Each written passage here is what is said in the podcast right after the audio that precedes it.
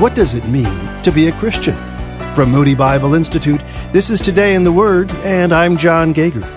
Colossians 1 reveals that Jesus Christ himself is the essence of the Christian faith.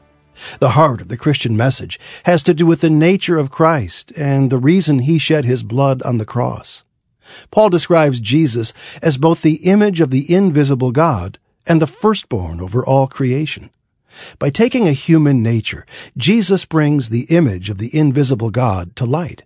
The fact that Paul calls him the firstborn does not mean that Jesus was the first created being, but that he is superior to creation. Jesus existed as God before he was born in Bethlehem. Indeed, he existed as God before anything was created. As creator, Jesus upholds all creation. But there's more. Today in the Word, we read in Colossians 1 verse 19, For God was pleased to have all His fullness dwell in Him. That's awesome. All His fullness.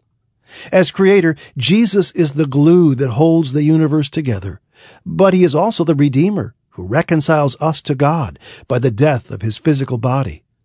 Paul reminds the Colossians that this was the message that was preached to them. It is the bedrock of the Christian faith. With so many varying ideas about Christianity swirling about, we must remember the first principles of our faith. Christianity is about Jesus, the Creator, who took on human nature to die for us. We invite you to share this devotional with a friend, somebody who would benefit from this practical Bible devotional. Point them to our website, todayintheword.org. That's todayintheword.org.